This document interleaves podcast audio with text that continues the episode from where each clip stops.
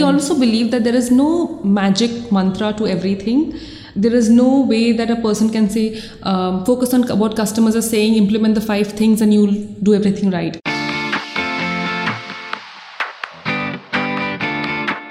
Welcome to Shopify Masters, your companion for starting and building a business. The podcast brought to you by Shopify.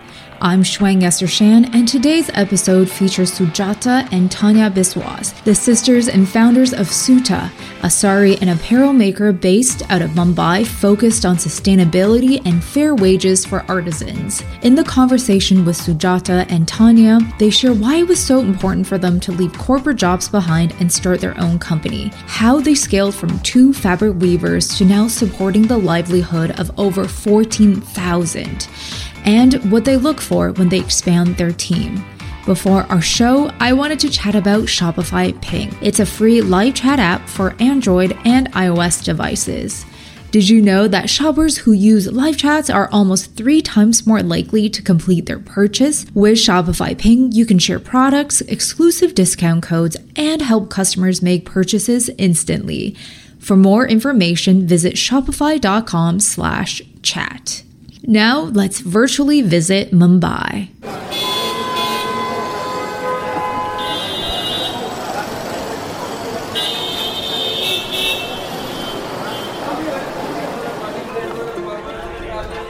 In the streets of Mumbai, there's a beautiful mix of individuals wearing t-shirts and jeans, along with others who are wearing traditional saris. For sisters Sujata and Tanya, they wanted to thread the 2 worlds together by bringing modern designs into traditional saris and weaved fabrics. So after a fateful trip to West Bengal, visiting artisans' villages and seeing how they make these fabrics, Suta was born. And Suta just so happens to be a combination of the sisters' names while also meaning the word thread. It was literally like magical when we figured that Su and Ta can mean Suta, and Suta means thread. So we were very happy that we can work with something we really wanted, like to make a social impact. We were super elated that the name also means Suta, which is thread, and also we can work on the product which we really like, which is saris. So we quit our corporate jobs when we realized that, we should be heading this side and not that. So in 2016, we started Suta. And I think for a lot of people, when they do have a corporate job, it is very scary and it takes a lot of time for them to actually be emotionally ready. How did you guys make the decision and what it took for you to actually quit? We felt that what we were doing, we couldn't see the impact what we're having on people, because it was like, I used to be in the steel industry. Tanya was in strategy in IBM.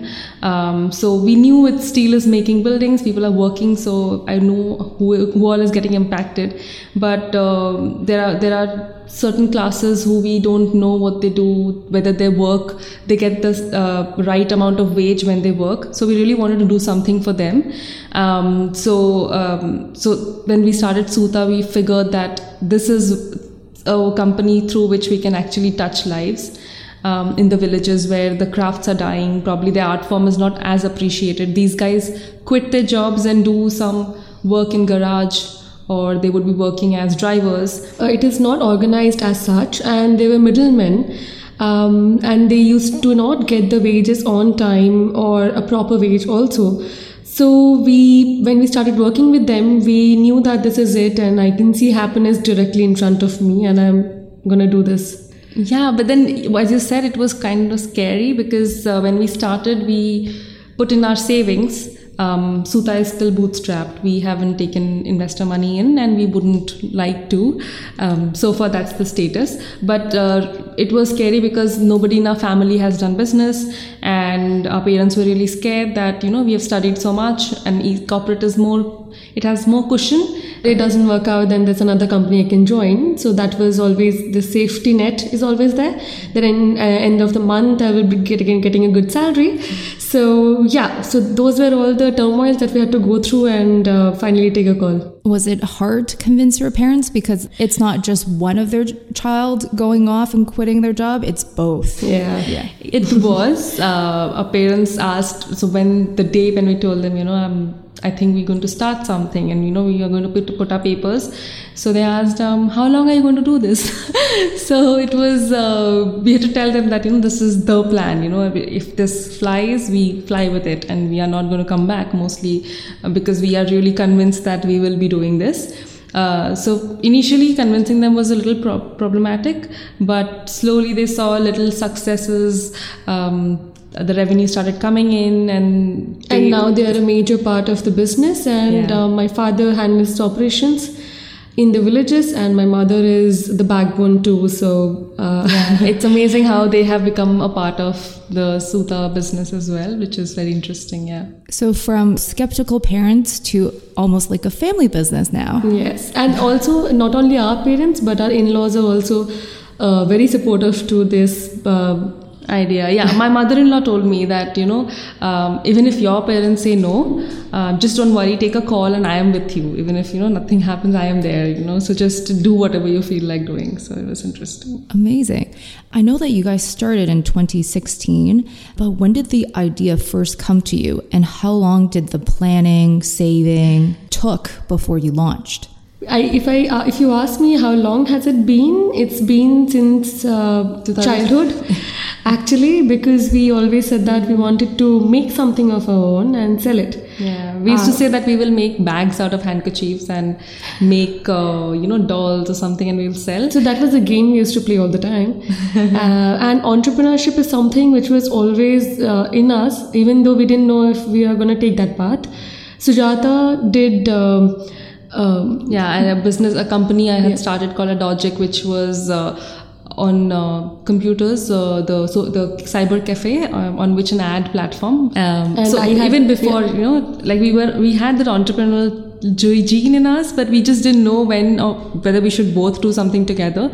But when we both came together after her 2013, when she came to Bombay after her college, then for a year we both were discussing, what should we start with. In 2014, we actually started working on Suta. But it was very, very extremely small scale, and that time we were not working on the product we are working on now. It was on dresses. So we started very small with few dresses, and we got a lot of inquiries on the dresses, and then we thought that probably we should take it ahead. Initially we were just on Facebook and we used to start selling. And on social media platform. We were just on Facebook. We had a page, and we used to sell through that and taking money on our bank accounts. And 2016, we didn't even have a website on 2016. 2016 is when we started selling. We had a tiny office, like a garage, very, very small. Oh, wow. And we had all the inventory there. People used to come over to buy things from us because by then the word of mouth had happened and people would know us through our Facebook page. Customers came over, gave us feedback and inputs, and from 2016 onwards, and then we started our website in 2017 or 2016 end. It's when we had a website. Because I think a lot of people don't know that in India, businesses actually do start very social. There's people selling through WhatsApp groups. There's people, like you mentioned, through Facebook, what have you. So maybe describe a little bit about just the fashion scene and also the entrepreneur scene, and how do people usually look into those industries and how do they usually want to crack in? In India, since e-commerce started, and it became easy for people to start their own business, and through WhatsApp, through Facebook, the reachability increased. So a lot of people from their own houses, because it's easier to manage your own family and manage time in your life, so people started selling things, mostly procuring things and selling. So the scenario changed drastically from then on. It is now very acceptable. It's not a taboo now. Initially they would say it's a business thing, you just can't leave everything and start this. probably if you have some spare time, you might be doing it just for killing your time or just doing it in a very small scale. But now slowly I see so many brands, and when we started even then, so many people were doing this that it was not, we were not scared at all. We just knew that if it grows, if there is a demand in the market, we will take it ahead and make it big. But then social media helps us because we can stay small and also reach a lot of people without investing a lot of money. So that way it's such a boon. I would say that we reach so many people without even spending a lot of money in. It also seems like a great way to test the idea, because you mentioned, there's almost a 2-year period where I'm assuming you guys are both still working full time, and then you can, test out the idea, work with the people who are weaving and see if there's a market interest for it. Exactly. So if, one side is taken care of, I don't have to worry about how my product is going to reach the people who are going to buy. At least that part is taken care of. I can at least start working on the supply chain. I can work on probably procuring, or I can probably work on figuring out what kind of weaving I would want on my products, or design. So we both could focus on that without thinking, okay, who's the customer and have to find it. Because initially what used to happen is brick and mortar would have just one store and would wait for people to come and see and my product. And also you invest a lot in the brick and mortar stores. Here the investment is lesser, and also you can test the waters. If it's working or not, are people liking what you're making? And then you can invest more in the same idea. So tell me about meeting the first artisan or the first weaver. How did that journey begin? Okay, so I'll just go back a little by saying 2014 is when we started with dresses. We used to get dresses fabric from Bombay in one of the wholesale places, and me and Tanya were not at all satisfied, and we kept saying that our grandmoms used to wear these beautiful soft saris. I would want that fabric, and that we kept telling our father that where is that fabric, why can't we find it in the market, it's so difficult to find it. And then our father said in one vacation when we were in our hometown, which is in East, in Calcutta, West Bengal. So we were with our father and we were discussing, ask your staff members that if they know somebody who weave. So in a week's time, he came back saying, oh, I have made a plan. Let's go to a weaver's place, because it was 4.5 hours away from where we stay. So we took a train, and we thought, even if they don't agree, probably I'll just buy whatever they have. So we went there and we found they have these huts, tiny houses made of mud, and a team of 4 or 5 weavers sit together and weave. We went to the houses. They're so warm. They said, and we reached it in a very odd hour.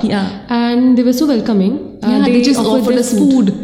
They don't even know us. They just offered us food. They asked me, you tell me anything, we can start doing it.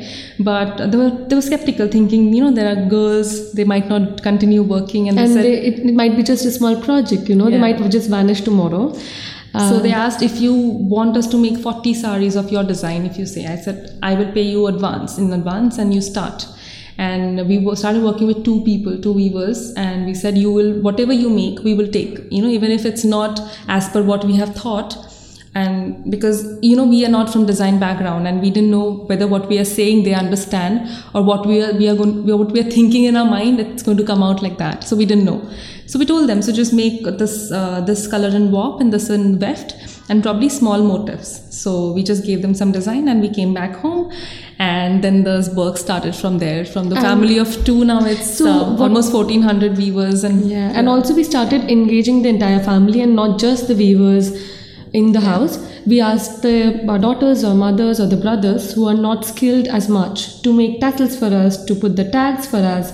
So the Suta's tags are usually put by the wives of the weavers, and the tassels are put by the sisters and the mothers who probably could do the washing of the sari. All our saris are pre-washed. So we then engage the entire family together. So there's like a community feeling now. So the entire household is working for Suta. So that way it works very well for us. Yeah. Just in the time since we recorded this episode, Suta's production has grown 10 times, from supporting 1,400 weavers to now supporting over 14,000. Though the fast-paced growth might be intimidating, it also motivates the sisters to work even harder. It is scary sometimes because, it's not that I'm always in my highs and thinking I'll do this and that. Sometimes we also go through the lows of life and I feel, oh God, what am I doing? It's so much pressure sometimes. What if it doesn't sell the new collection? It's so much pressure. And this is one thing which keeps us so pumped and, motivated that so many people who look up to us, we work on, probably 10 or 15 collections at one time, thinking if this doesn't do well, we have something else, like the backup. And we keep designing, we keep visiting places and getting ideas and getting inspired so that we make sure we can sustain this family. We always think that what if it fails? We don't think that. We think that we'll just make it work because we have chosen this way. So we just somehow just make it work because there's so many people dependent on us and we're like a family and we can't just fail. Yeah, even the team is very beautiful. Like the team which we have in Bombay and Bangalore, Chennai, the team is amazing. We really, really are lucky that we have such a beautiful team with us. And you mentioned both of you don't have design backgrounds. Was it intimidating to start being creative in that way and also making sure what you envisioned actually turns into real life? So not really, it was not intimidating design-wise because what we always thought that if we make something, if we like something, I know there are like-minded people in the world who will like similar things. And we are creative people, both of us. I love painting. She even I paint. Loves writing a lot. Yeah. She also paints. So we thought that we'll create something which we have imagined in our minds, which we also wanted to wear in a certain point of time when we were in the corporate world. So we started making them and we are mostly make things which is nature inspired, and when it comes live in a form of a sari, it's amazing to see. Yeah, but also if you see our designs, we don't follow a particular trend. So let's say if a kind of fabric is getting celebrated now, it's organza, which is getting celebrated a lot. We wouldn't just jump into that just because it is getting celebrated elsewhere. If let's say we have just come back from a trip from Thailand, we are working on probably something like underwater bodies. We would like to paint on our saris, things like that. We don't always follow trends and not get pressurized by what is going on. Other brands are doing, let's do it, we have to launch. We don't do these things. Yeah, we rather stay content and rather stick to the core values what we started with. If we wanted to stay small, beautiful, we rather be like that and rather do not get pressurized by this constant competition of following the trend or constant competition of scaling up, everything. And I feel your designs are very modern, yet they stay classic. It feels like there's a good balance that you have achieved.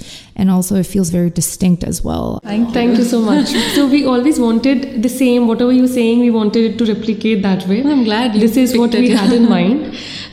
So we also wanted to celebrate all the art and crafts that is there in each corners of India because it's vast. And some art forms are really expensive because it takes a lot of time. So we wanted to keep it simple so that it doesn't pinch people's pockets. What people make now, if we try to do same thing for us, the saris will be very, very expensive. So we try to minimalize the design. We try to make it very minimal, classic, and so that it reaches people so that, you can celebrate that kind of art form or that craft, but not even like not spending too much money, which usually is very, very expensive or difficult to afford. So that's what has been always the idea in our minds when we start any project work with any kind of a village or a village group. And also we want the product to sell a lot so that the weavers get constant work, and we also keep creating different forms. And in a typical year, how many new designs do get launched typically? At least 24 to 30.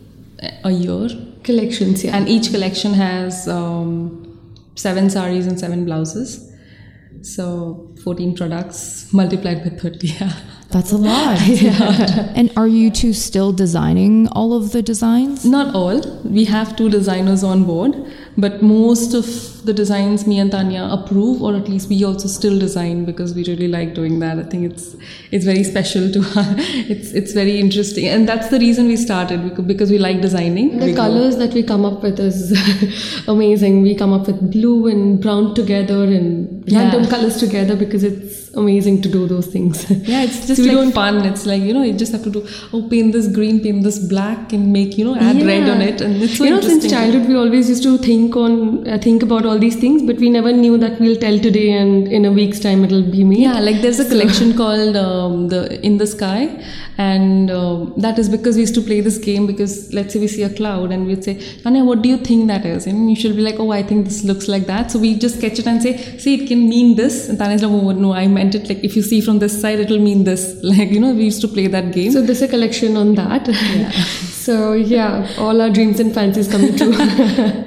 Speaking of, now that you have two designers, what was the first position you guys actually hired, and how did your team grow in the employee department? We keep talking about Joya. How we hire people. Yeah, I think Joya is our first employee, and we tell everybody that, if somebody can become the CEO, Joya is the one. We really see her become the CEO. She joined as a person to pack our products.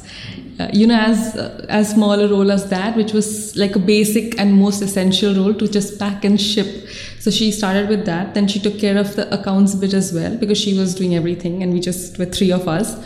And she would clean the office. Someday she would paint on the saris, So that's how she also joined. She used to do everything literally. And now she's managing the inventory of the company with another person. So that's how she's grown. Everybody in the team who has joined are mostly Suta fans, people who wear saris, or people who really like us. So it's very like-minded people who join up our brand.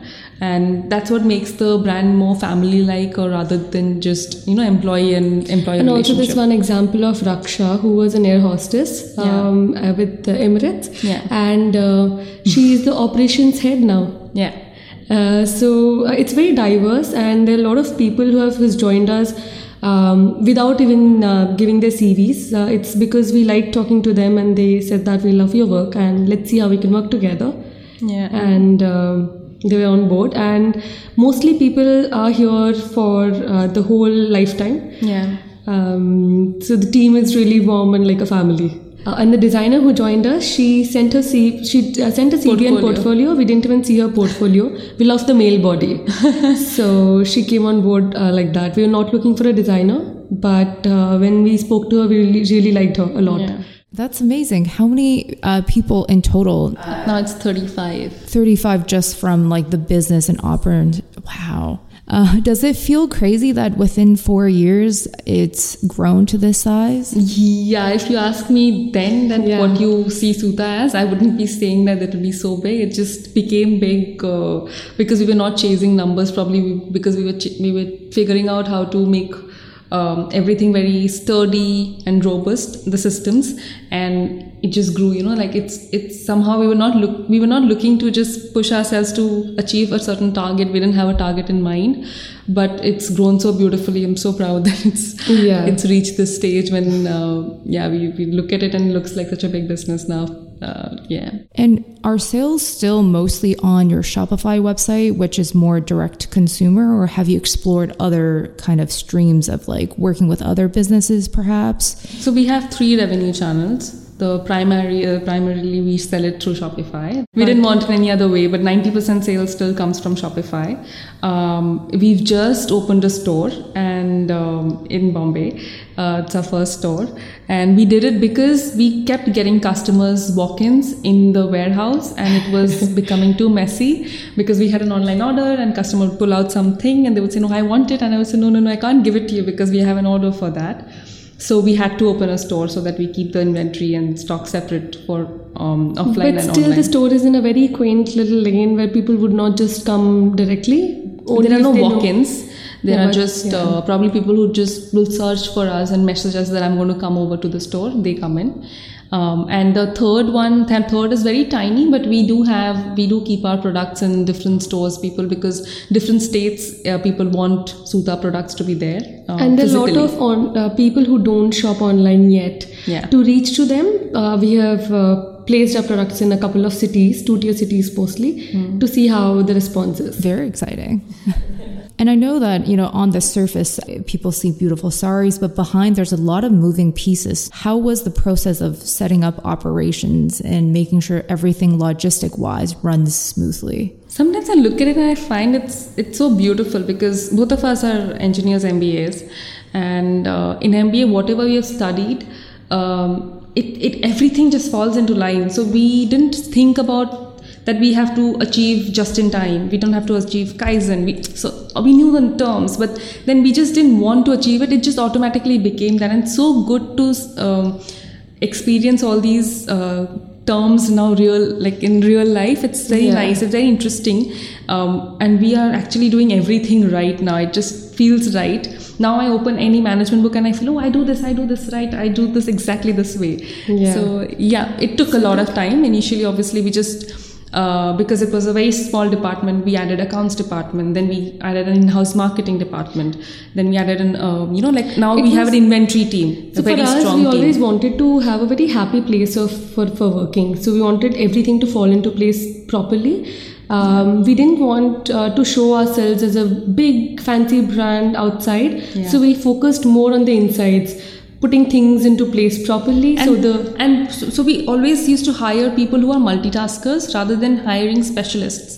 Now we have specialists, of course, but then we also do a lot of internal training and uplifting people in their own roles, like how I told about the first employee Joya, who is now in inventory. So we also had many people like that. Now the head of operations, as I mentioned, Raksha, it was a role which she moved into after she served customer service. So she was in customer services, and now we have a team of 5 people in customer service, but Raksha moved to some other role. So there was a lot of role reversal, shifting to figure out what should we do, what should we not. There's a lot of outsourcing that we do also now. We are also planning to take it into in-house. It's like a continuously evolving process. It's not just like I know this has to be done and we do it. We change things every day, like tweak it slightly, see what works, what doesn't work. So it's a very beautiful, beautiful experiment. Yeah, it's like an experiment, yeah. And ever-changing. Yeah, it is. Ever-changing, yeah. It is, yeah. I also wanted to talk about the fact that you both have MBAs. I feel like that's also very different from a typical entrepreneurial journey. Most people are like, don't do this, quit school, dive in head first. You guys have 2 years, to experiment, save, plan. You guys also both went to business school. So it feels like it is a very well, established, even personally, for your own foundations. Probably it worked well. Even if we don't follow the bookish knowledge, but somehow it's there in the back of the mind, like a... also, 1, 2, 3, 4, 5 checklist. We think that it has helped us a lot immensely, and even now we are in touch with a couple of professors with whom we keep discussing our strategies or why we're doing things or analyze data together with them. So it helps us a lot. Yeah, and we also believe that there is no magic mantra to everything. There is no way that a person can say, focus on what customers are saying, implement the 5 things and you'll do everything right. It doesn't work like that. And so we keep changing one thing at a time. Even small policy changes or even any small change can have such a big impact, and we keep doing that quite often. We also discuss these strategies with our mentors, our professors in the team, and it helps us a lot. Yeah, we're talking to people, other entrepreneurs. We keep meeting once a month with other people so that we at least bounce off our ideas, at least see what they're doing. Is there a benchmark to do certain things in a certain way? Operating in India has its own set of nuances. One major difference from the West is that consumers' desire for COD, or cash on delivery. An alarming 80% of customers still prefer to shop and order items online, but only provide payment when the item is delivered. This is an area that Sujata and Tanya also needed to tweak and learn from. One very tiny thing, but me and Sujata used to always have a conflict with COD. So she never wanted COD to happen. She said, let's make it cashless. Let's make it easier. So we never had COD. And I insisted saying that even my friends who have studied from B schools or engineering, even they opt for COD. They don't go for online payment. If educated people also, sometimes are scared, or I don't know what holds them back to make online payments, they do a COD. Imagine so many other people who are scared to put their card. They think that it'll be hacked probably. So how do we tap into them? And when we changed that small thing, our numbers increased a lot, drastically, and that's one thing. I would tell another example which acted, it was literally such a failure, the idea that we have a reverse shipping, reverse pickup arrangement with the courier partners, but they were not doing it properly. So we would request a pickup today and it will happen after 2 months. So the customers get frustrated, I get frustrated because I'm not getting the product back, I can't refund the money. So we decided let them ship it, let the customer ship it to us, and we will pay them the money what they have spent on shipping. We changed the policy overnight. In 2 months time, our sales dipped so bad.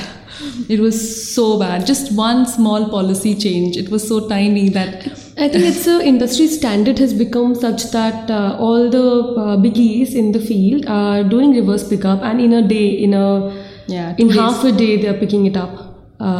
It's so such a bad so they experience. Expect that every other online website should be doing the same, and that policy really, really hampered our sales. It backfired, and we changed it quickly. It became fine, but then imagine the amount of loss which happened.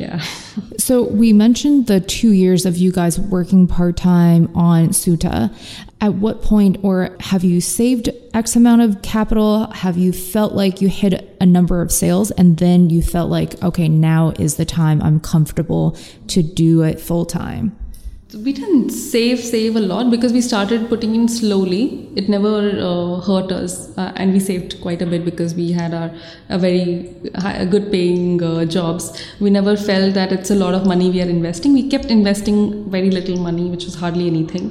But what you asked, when we felt like quitting, is the day when we decided that both of us can take a very nominal salary. From day one, we started taking salary, a very little amount, which is 20,000 rupees. But then we started with a salary.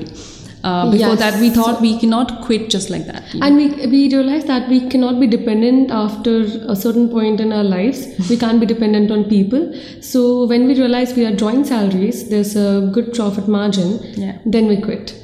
Okay, so then you did have this kind of salary break-even point for you guys. Yes, that so that we can take salary and we can have the person who are employed, we have employed, we can pay them salary. So Joya, we paid her, and then we took, three of us would take salary, and that day we quit. So we decided we'll quit and we start. Nice. Look at that, business school coming in handy. Yeah, definitely. Nice. I do want to talk about your marketing, because I feel like I love the fact that you guys are in the photos, and then also it just looks like everyday women who are wearing your saris. How did you start kind of tackling this marketing side of everything? We started with no marketing, actually, and we were like that for the initial 2 years. Sujata, but our brand got built very beautifully, automatically. When I came to the photo, we wanted to save money in models and photographers. And so we didn't have connections with the models. We didn't know anybody. So we thought, why go and approach somebody? Let me just stand in front of the camera. And she used to click the photo. She is a photographer. So she said, I'll click the photo, you stand. And we had no team, literally. Our father would fold the saris, my mom will make sure the ironing is happening right, she would pass it on, and we would just do it in the house or in, just go down the lane. We would not spend any money at all. We were so frugal in everything we used to do. And that's how we started. But then people started recognizing me, relating to me, because I would not look like a model. I'm not like a perfect figure, perfect hair. I'm not that. So people related to, I think it just automatically happened, beautifully happened on its own, that people thought, I can also look like this. Because she is not literally like too much makeup or, not standing perfectly. She's just standing. Also, the backdrops were normal lanes and natural backgrounds, and we always use sunlight as a light, and we didn't use artificial light or anything. So people could relate to it. And they started trusting us more. It just looks like home. It looks like everyday life. So that bit got taken care of automatically. And also the fact that we started posting their photos, the customer photos online, we always felt that we feel good if a brand recognizes me, saying, oh, you're wearing this dress, thumbs up, you're looking good. So we always felt that it's good. And we started posting thinking that that lady would feel nice if I posted and talk about how she's wearing it so beautifully. And we're really excited when people used to send us pictures, and we used to reply to all the messages ourselves. So it beautifully just kept becoming a community. Even now I meet a customer, they would just come up to me and say, "Hi Sue, you know, I am part of the community." She would never say I'm a customer of Suta. She would always say I'm part of the Suta community, because they feel Suta is like a family and like a community or a cluster, and that's the beauty. It just became like that. We never spoke about it, but it became like on its own. And we also tried changing the backdrop to a solid background, as other websites do.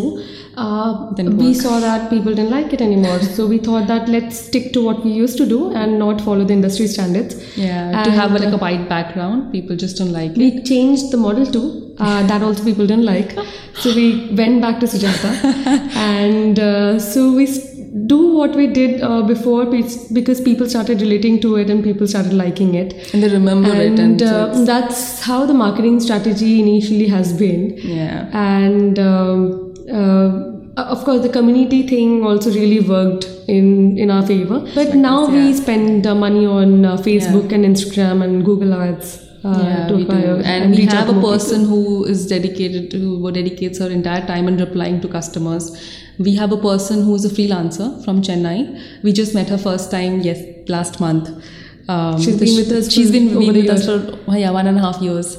She writes our content and she writes it so beautifully. So if you see, we have a story for all the saris on the products. We write about why the sari is named so, or why the color is so and such. So it has worked beautiful because she relates to the brand so much. She understands our story and she writes it so well. So all these have worked well to create the brand. And also people sometimes buy the sari because they related and love the story so much. Yeah. So it's a beautiful thing that has built up. What we both liked ourselves, people at staff started liking it. So marketing has been really amazing for us. Did it feel weird because those are kind of your ideas and your stories, and you were kind of basically doing everything yourself, and then now you have someone who's been working with you over a year to write these stories? So what did it take to, kind of let go and give those tasks to other people? I think it's always a struggle to let go of things. If you're doing things in a certain way, you would just want to do it, and you're not letting your territory be given to somebody else. We had that feeling initially, but then I think this is very tactical, and it's a very business call that it's always there in my head that unless you give your work to somebody else, you will never be able to do the better or a different thing which you would want to. So we knowingly sit together, we decide, okay, this work we can actually give it to that person, like a specialist or somebody who's better at it.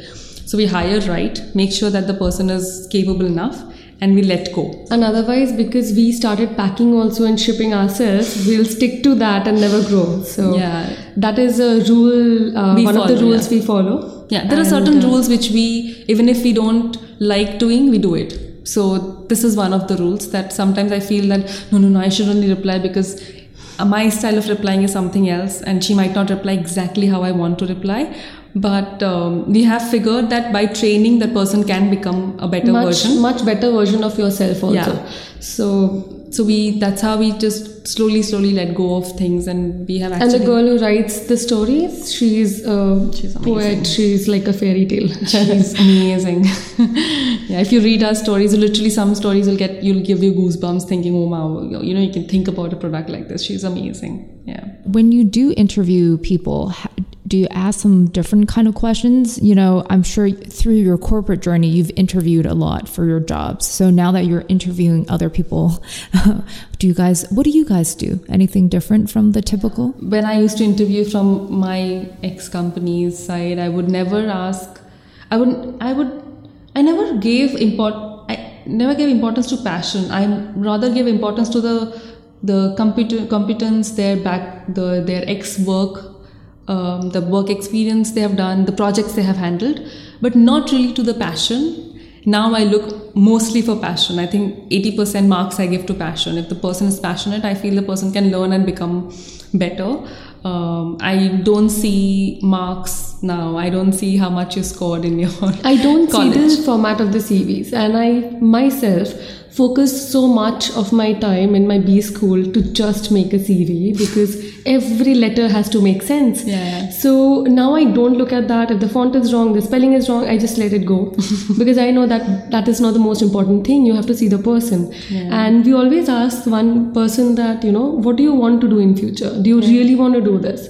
You know, because we want the person to stick around and grow with us. I don't want a topper of the school to come to me. Probably he would be really good in marketing, but I would rather have probably the 10th ranker who would rather stick to Suta for the longest of time till he wants to work or at all, like totally would dedicate his life, you know, just work with Suta through and not just quit and move to another rosier or a better company. I would rather have a person who loves the Suta as a brand. So yeah, I want to make Suta as like one of the best working places.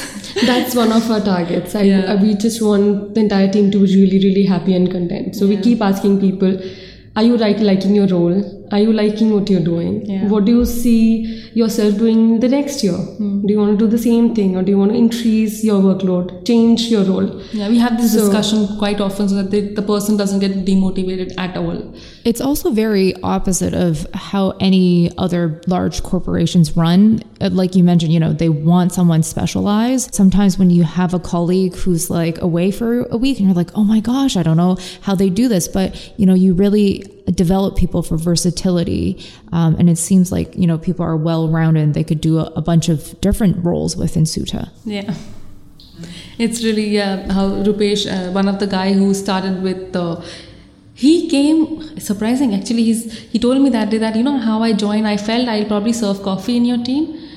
Then from serving coffee, he just started slowly, he moved to packing because he did packing well. So he moved to packing. Now one fine day he said that I like clicking pictures, Tanudi, and can you tell me how you do it? I also do from my phone. I said, then why don't you use your phone? Yeah. Do it. And he clicks pictures, and now I have given my editing to him. Yeah, he edits on Lightroom, and because we taught him how to edit on Lightroom, so he edits and he uploads on Shopify. He uploads everything on Shopify. Can you imagine a guy who thought that he's going to serve coffee? And he's uploading on Shopify, and that's all the tags right, all the naming right, everything is right, it goes to the right category. It is amazing how he does it. So a little bit before, we mentioned, you know, 2 years you didn't really have marketing, and then you now have, you know, Facebook, Instagram, all that kind of online ads. How did you kind of begin starting to invest back into marketing, and where were some of the first campaigns or tests you've done? It's long back. We started really small. We started spending 20,000 rupees a month. When the marketing partner also said that we don't even work with this investment. So he's saying it's so low that I don't even like talk to people who tells me this, but he started because for some reason he just felt that the brand Suta will grow and to where we have reached almost it's 20-30 times. Okay. Yeah. And what do you now spend your money on? What kind of tests do you want to run now? Is it mostly through social ads, or is it, because it's like a hard call, right? You don't know which channel. What will work, and yeah. So now we spend more on Facebook, Instagram, but we spend a substantial amount also in SEO so that the organic traffic grows. We spend there. We also do remarketing. We do retargetings through and different search medias. So this is one aspect of it, but we also strongly work on the brand building so that we don't rely only on the budgets that we spend and get customers. People should know us as a brand. So otherwise different also mediums. Like we have our own podcast channel. I have noticed, yes. Yeah, yeah, so that, and we go on a lot of, we get invited to a lot of colleges to talk to young students about entrepreneurship, about our journey. Somewhere we went and taught about how Shopify works. So we do meet a lot of people through talks or even on panel discussions. We get calls like that, and we make sure we are present there so that people, even if we are not present only through ads, we are there in different ways. We are touching other people's life, even by at least sharing our own experience of what led you know, where we all failed, where we all succeeded, so that other people can learn about it. Despite the substantial growth, the sisters remain focused on the values and reasons for starting a business. Throughout their content, ways of operating the business, and also their lives, they opt for more sustainable approaches to ensure that the impact they have is a positive one. I think not just selling. Selling is not always the thing what we want to talk about. We would rather share our stories. That way we'll touch more lives. I think that makes a more difference than just keep selling. And also on our Instagram page, if you see, we talk a lot about sustainability and what we do in our personal lives to be, to increase sustainability in daily lives. So we keep doing other things apart from just marketing, as in marketing on Facebook and Instagram. We build the brand and make it as a community. Make sure the values are passed on to people.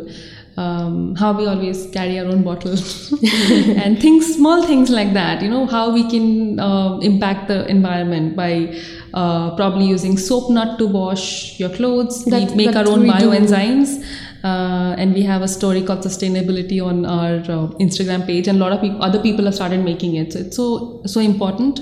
And not just talk about so what we want to do is that if people click on the ads and come to our page, they should see the brand as it is. They should know the values. They can understand the values through the website, and so also through our blogs, which we have. We have our blogs as well. On the website.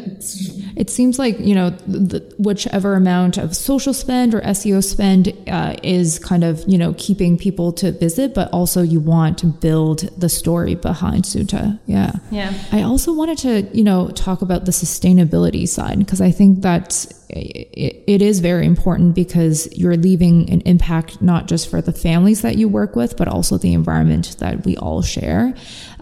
So talk about the weaving and making process and how you guys kind of incorporate sustainability in all aspects of business and life. Okay. One very, in the beginning when we started Suta, and we realized that we cannot avoid plastics, because due to rains, they always need to be packed from the factories in plastics and have to be shipped, because otherwise it gets soiled. So we didn't know what to do, how to avoid it. There's no other way. So we use recyclable things, but also it's increasing in number, right? Yeah. Where do I store them? What do I do with them? So we started shipping it back, even if it was a big cost on us. Yeah, we could just easily dispose it, but we make sure that we pack them back and ship it back to the villages, the factory, where they reuse the material. And we are very strict with people who don't open the plastics properly and they tear it.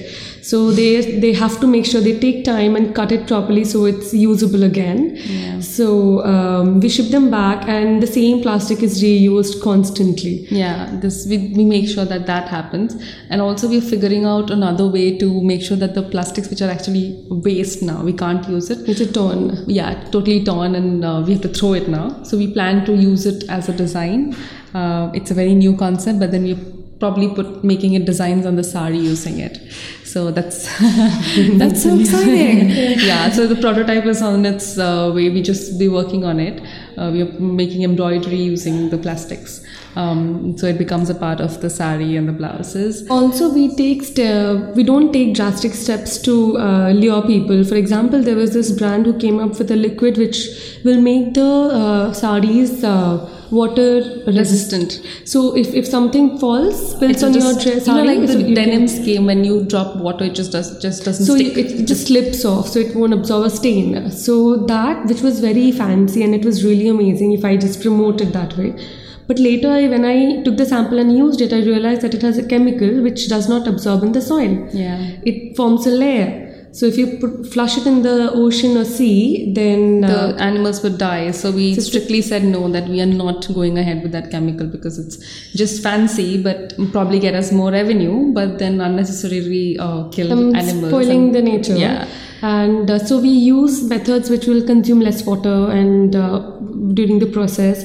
And now we are using the soap nuts, which is natural, to wash our saris. So a lot of things we incorporate and in our processes, so it makes sure that we are sustainable and we are not spoiling the nature. And sari in itself is such a garment that it is. You change your body size anytime. You'll still fit in, right? Wear it. Sari will never be tight or loose, so it will just wrap around you, and so that itself is such a sustainable clothing. So it's and good. Also we encourage people that if you don't want to wear it, you can cut it and use it as napkins, because the more you wash your saris, it becomes softer and it's very sturdy and really, really amazing, and absorbs a lot of water if you wipe your face with it. So people have started wrapping their babies in that because it's really, really breathable. So we keep promoting all these ideas. Nice. And I feel like people don't realize when you first land in Mumbai, there's such a good mix, people in t-shirts and jeans, but then there's also ladies in saris.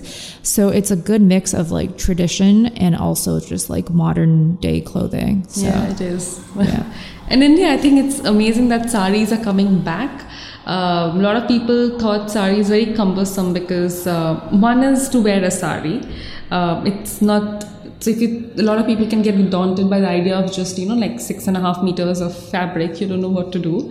But even if you know how to wear a sari, people get scared what to match the blouse and what to wear underneath the sari, the skirts. So we made sure we make it like Suta has a one-stop shop for saris. But abroad also, people have started wearing saris a lot, and we keep shipping there. Yeah. Even if we don't do marketing outside, we still ship to all of the world. Yeah. Name the place and we have shipped there. Amazing. To Fiji Islands too, yeah. How much would you say sales outside of India would make up a percentage of? It's little, but then it's still 12-13% without marketing at all. Like literally we are now making our US website through Shopify. Yes. So that's the next big step that we are taking, and then it's amazing because we are glad that Shopify is there because it's such a sturdy platform. At least that way we don't have to be worried that site is down, something is wrong. We're not worried about that. So we don't even need a big team to maintain a Shopify platform. So that way our headache is gone. And so now the US website we plan to do, once it's launched, probably we'll run marketing campaigns and see if abroad is a good market for us. Yeah, there's a lot of Indian families abroad, and then I feel like obviously they'll talk to their cool hip cousins or relatives back home, so there's a lot of word of mouth happening, I'm sure. I also wanted to ask about pricing, because I feel like you guys have found a very good balance between making sure that weavers are paid adequately, and also it's at a price point where it's also still approachable, like you mentioned, for those who are young. So when you were first starting, was pricing like a hard thing to decide, or over time, how do you find that sweet spot where you could balance sustainability, also ethical payments, and as well as still approachable for people? So payment, we were very strict from the beginning that we will never ever make not pay or delay the payments for them. Even delays makes them suffer so much because they have so much dependent on just that money. It is so little for us, for them it's everything. So we had promised this, and our accounts team know it. The moment the weavers send their bills, not even 1 minute delay. We paid right then. Even if, we have to stop something else, salaries, so we also make sure we advance payment according to whatever the raw materials we're procuring. Everything is in place. Even before the check happens, we pay their dues and everything, so that they are really, really happy. Even now, weavers come in and say, I want to work with Suta. In the village, Suta's name is so big that they want to work with us because of the payment systems and because we pay more than they get paid anywhere else. So that way, we were always clear that we will never, ever mess with their payments. And pricing-wise, we wanted the young crowd to start wearing saris. Yeah. And if I really priced higher and kept my margins higher, so then I won't be able to reach that crowd. That was in our head always, that if I were in college, would I be able to afford the sari? So it's how we started. So pricing was never a big thing in our heads. Even now there is the bestseller category. We hardly make any money there. So it's literally that. But we do sell it so much because people love it so much. The first collection that we had, the Made in Heaven Mal, which is super light and very, very breathable. That's one of our favorites And we actually want more and more people to wear it and experience what kind of Malmal fabric it is, so that the weavers get constant work. People also buy a lot, so we play in volumes in that way. Also, we have customers who have a Suta section in their cupboard. Yeah, that's so amazing to see. So they have all the colors, like 25, 30 colors of that same sari. So it's amazing that they send us photos, and they're not just few. There are many customers like that. They have a Suta corner. So it's nice. It makes me super happy. Amazing. And I also want to close off just to ask about, being women entrepreneurs and also being married and having your own families and balancing everything.